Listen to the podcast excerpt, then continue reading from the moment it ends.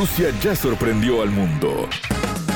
En Sputnik ahora queremos contarte más. Historias, curiosidades, sitios de interés, estilo de vida, destino Rusia. Qué placer recibirlos. Bienvenidos. Desde Montevideo, capital de Uruguay, conversamos con Natalia Mikolenko, nacida en la ciudad rusa de Volgogrado. Natalia llegó al país sudamericano en 2014 por amor, tras conocer un año antes a su actual esposo en República Dominicana, mientras ambos estaban de vacaciones. Decidió venir un tiempo a conocer Uruguay, probar cómo se sentía, y fue tan buena su experiencia que se quedó a vivir en tierras charrúas. En la capital uruguaya, Mikolenko enseña el idioma ruso en forma virtual y presencial. La oriunda de Volgogrado nos cuenta los hechos que derivaron en su llegada a Uruguay, su vida en Rusia antes de vivir en Sudamérica y parte de su historia familiar relacionada con la batalla de Stalingrado sucedida entre los años 1942 y 1943. La entrevista. Bienvenida Natalia, un gusto recibirte. Igualmente, un gusto. ¿Hace cuánto que estás por, por este continente, por Sudamérica? ¿Cuántos años? Ah, hace siete años. Llegué en julio de 2014. Julio de 2014, sí, ya hace un, un tiempito. Sin saber nada, sin saber nada sobre Uruguay, vamos a decir. ¿De qué parte de Rusia sos? De sur de Rusia, soy de Volgogrado. Es una ciudad bastante famosa, es pasado Stalingrado, que es muy conocida por la batalla. La batalla. Sí.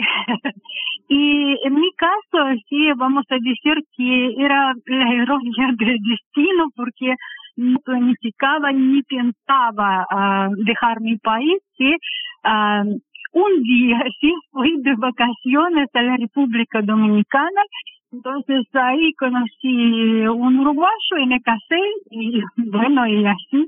¡Ay, qué increíble! que después como nos contactamos por uh, internet, por Skype, ¿sí? ¿Sí? Que al principio tenía miedo mucho porque no sabía mucho sobre Uruguay y después decidí probar tenía mucho miedo, pero al fin todo salió bien. ¿Y cómo fue ese encuentro? A ver, contame un poquito más, que vos estabas con amigas o con la familia. Bueno, yo estaba con uh, mis amigos, ¿no? Una familia, ¿sí? Y bueno, aprendí un poco, antes de ir, aprendí un poco de español, una cosa simple, así como estás, me llamo, y así comenzamos a hablar, ¿sí? Después usamos el traductor y no puedo decir uh, que de verdad es como es como mi, media luna, ¿no? Como dicen en español. ¿sí? Porque, media naranja, la media naranja. Sí, sí. la media naranja. Y, y bueno, y uh, me entiende sin, sin hablar, vamos a decir que nos entendemos sin, sin hablar. ¿Y cómo fue esa invitación? ¿Él en algún momento viajó hasta Rusia o directamente te invitó a que, a que te vinieras a Uruguay? Uh, porque, bueno, es militar y no, no podía dejar su trabajo, ¿no? Y entonces uh, yo decidí ir y como de vacaciones para Bien. ver. Sí, para probar, para conocer el país y ver qué onda, ¿no? Sí, y me encantó, de verdad me encantó, como amor a la primera vista. Wow, al país y a él, divino, bueno. eso fue, eso fue en 2014 ya, o sea que te viniste a, a ver, a probar unos, unos meses, yo qué sé, y te quedaste definitivo. Sí, y después regresé, bueno, como seis meses me parece, pasé acá, regresé a Rusia, entendí que eh, extraño mucho. Sí. Y ya no puedo seguir con mi vida pasada, vamos a decir, y bueno, fue bastante difícil, complicado, pero cambió mi vida y es interesante que recibí como la segunda vida acá, ¿no? No sé, como ah, todo es diferente, ¿sí? Tenía que aprender Claro. a, comenzar todo de nuevo, ¿sí? Pero, sí, sí, sí. Fue un cambio radical para, para vos. ¿Y, ¿Y eras jovencita? Ah, bueno, no tanto, 40 años.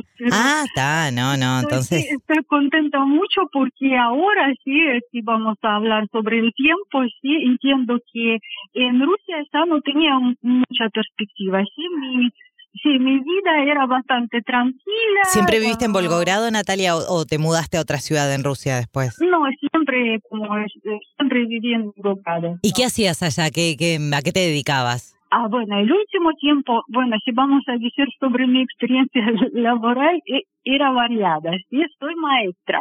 Soy Ah, maestra. mira. Mi profesión es maestra, ¿sí? Pero después, por un eh, tiempo, yo trabajaba como secretaria, como administrativa, Bien. sí, eh, en eh, los recursos humanos. Después, un tiempo trabajé en el casino. Bastante De todo un poco, sí, sí. también como administrativa, después en una empresa, también como una empresa de transporte. Y bueno, y esto, con esto podemos terminar. Claro, no, hacías de todo un poco, impresionante. Y vos sentías que da como que ya no ibas a crecer más, y pero bueno, la decisión es difícil también, ¿no? Porque quieras o no te venías a un país totalmente diferente, con otras costumbres, con otro idioma, dejando tu familia allá, porque supongo que tenés en Rusia familia. Sí, sí, sí, es complicado, bastante. Claro, no es fácil. ¿Y tus padres que tenés tus papás vivos? Ah, tengo mi madre, Ajá. ella vive en Volgogrado y mi hijo tiene 24 años y vive en Moscú ahora, vive y trabaja ahí. ¿Te costó mucho la adaptación, el, el cambio ese de, bueno, de tanta cosa, ¿no? De clima, de idiomas, de... ¿Te, costó mucho o te fuiste adaptando rápido? Me parece que más o menos tres años, sí, porque el primer año para mí era horrible, porque extrañaba mucho, extrañaba hasta que ah, fui a la casa rusa y quería inscribirme al coro, pero así que no tenían lugar, yo eh, inscribirme para bailar los bailes rusos. Claro, para hacer algo, sí. Para estar en contacto con tu cultura, claro. Sí, y bueno, y después, eh, por un tiempo, encontré muchas personas que, uruguayas, vamos a decir, sí, como que después como eh, alrededor de mí eran muchos amigos uruguayos, sí, y poco a poco me acostumbré y de verdad, eh, eh, como Uruguay tiene muchas cosas lindas, sí, Sí, sí. y pero su eh, mayor tes- tesoro voy a decir es su gente, las personas. Qué lindo. Ajá. La relación humana que hay acá me parece que no tienen en ningún país. Es tan cálido, es tan amigable. Acá en Uruguay te dedicas a, a- a dar clases de ruso, ¿verdad? Sos profesora de ruso, que lo das por, por internet. Ahora por internet, Bien. pero también ya comencé como presenciales. sí, Ah, bárbaro. Personas que, que no tienen miedo a contagiarse. Claro, va. Sí, es que ho- hoy por hoy se está dando las dos modalidades nuevamente. O sea que presenciales a uruguayos que les interese eh, estudiar el idioma. ¿Y hay? ¿Hay muchos uruguayos que, que les interesa estudiar ruso? Sí, hay y tienen diferentes propósitos, es interesante. Por ejemplo, algunas personas eh, apareció, por ejemplo, una persona que quiere buscar trabajo en Rusia, ¿no? Mira. Ah, la mayoría, ah, ah, bueno, hay que tienen quieren viajar a Rusia, sí, la mayoría que tenían parientes rusos, sí, no quieren perder ¿Y vos cómo aprendiste a hablar en español, Natalia? ¿Cómo, ¿Cómo fue ese aprendizaje? Porque lo hiciste ya una vez estando en Uruguay o ya tenías conocimiento del idioma. No, no, yo comencé, bueno, todo hice incorrecto porque al principio comencé a leer, traducir y escribir con mi marido. Al revés. Sí, al revés. Llegar comencé a, practicar, ¿sí? Y me costaba mucho entender, ¿sí? Sonido es como, es como entender lo que hablan, eh, era ah, la parte más difícil para mí, ¿no? Claro. Entonces co- con esto me tardaba mucho, no sé. Empezaste por el lado de la escritura, digamos. Sí, y ah, hablaba como enseguida porque tengo memoria buena, sí, bueno, tengo acento, esto ya no puedo cambiar, tenía que ah, buscar enseguida una profesora de español, y no lo hice, aprendí sola y después es difícil, es complicado cambiar, ¿no? Increíble. O sea que aprendiste, fuiste autodidacta, digamos. Sí, sí, por internet. ¿Qué extrañas? Eh, porque más allá que hace muchos años que estás, supongo que hay cosas que por ahí a uno le quedan arraigadas, ¿no? En, en, de, de su país, bueno, de tu ciudad, de Volgogrado. ¿Qué, qué, qué es lo que más extrañas de, de Rusia?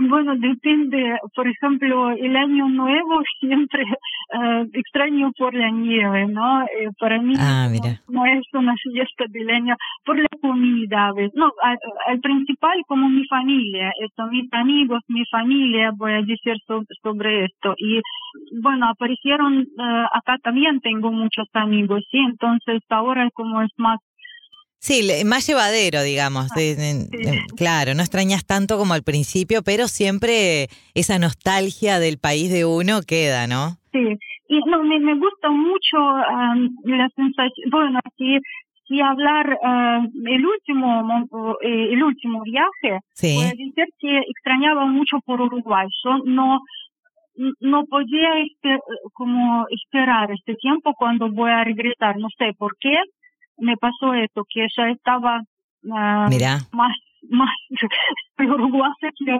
así, pero uh, me gustaba mucho escuchar, ir por la calle y escuchar ruso, ¿sí? escuchar la gente hablando. Y me, me gustó, me pareció muy lindo. ¿Y de Uruguay? ¿Qué fue lo que te atrapó más allá de la gente? Porque recién me dijiste la gente, ¿no? ¿Qué, ¿Qué otra cosa te atrapó para que decidieras quedarte a vivir? Ay, la naturaleza es increíble, ¿sabes? Me parece que ningún país, un país tan chiquito, tiene tantas cosas de tanta diversidad, ¿no? De, eh, de la naturaleza que es increíble y bueno, acá hay una energía, no sé cómo explicar, es como uh, te da ganas de disfrutar la vida, no sé, es como siempre estoy, me siento feliz acá, no sé, uh, si estoy triste solo tengo que salir a la rambla. De la batalla de, de Stalingrado, que, que bueno, que, que fue ahí en, en el marco de la Segunda Guerra Mundial, que además fue de las batallas, es considerada la batalla más sangrienta en la historia de la humanidad. ¿Qué es lo que recordás algo de eso? Eh, ¿Se habla algo de eso en, en, tu país o no? Sí, eh, que, que, no, no todas las personas saben que, por ejemplo, Stalingrado es eh, solo dos ciudades, ¿sí? Uh, Stalingrado y Berlín donde las acciones militares pasaron sin evacuar la población de la ciudad, ¿no? Claro. Entonces, tenía, uh, murieron muchas personas, ¿no? Y es una batalla me parece que más cruente de la Segunda Guerra Mundial. Sí, sí, es la más sangrienta de la historia, por eso, sí, sí, que fue, bueno, cuando invadió Alemania, ¿no? en ese momento a la Unión Soviética, la ex URSS. Y mi abuela me contaba mucho ¿sí? sobre este tiempo y sí, uh, cómo sobrevivía, sí, porque tenía uh, una familia bastante grande, sí, los hombres se fueron y ella quedó con sus padres viejos. O sea que tuviste a tu tío y a quién más tuviste relacionado en la guerra, ¿alguien más? ¿A tu abuelo también o no? Tu abuelo no, no, llegó. Mi, abuelo participó y uh, la madre de mi madre, ella tenía 15 años, entonces uh, las llevaron a Alemania para trabajar uh, como Kinderarbeiten uh, se llamaban. Y ella regresó mucho tarde después de la guerra. Sí, la guerra ya, se terminó. Entonces, también no, no, no creo que cada familia de Volgogrado tiene su historia de la guerra de sus abuelos. Sí, sí. Mis abuelos. Increíble, increíble historia. Bueno, Natalia, ha sido un placer charlar contigo. Muchísimas gracias por, por tus minutos para Destino Rusia. Gracias a ti. Chao. ¿Sabías que conocemos datos de Rusia que te van a maravillar? Cada 2 de febrero, la ciudad rusa de Volgogrado celebra un nuevo aniversario de la victoria de las tropas soviéticas en la batalla de Stalingrado, nombre antiguo de la urbe, en la que Hitler y sus tropas sufrieron su primera derrota a gran escala. Se trató del principal enfrentamiento bélico entre el ejército rojo de la Unión Soviética y la Alemania nazi junto a sus aliados del eje por el control de la ciudad soviética de Stalingrado, actual Volgogrado, entre el 23 de agosto de 1942 y el 2 de febrero de 1943. Esta batalla es considerada la más sangrienta en la historia de la humanidad, con bajas estimadas en más de 2 millones de personas entre soldados de ambos bandos y civiles. La derrota de la Alemania nazi y sus aliados en esta ciudad fue el punto de inflexión en los resultados finales de la guerra y significó el principio del fin del nazismo en Europa. Hasta aquí, Destino Rusia. Nos reencontramos pronto. Destino Rusia.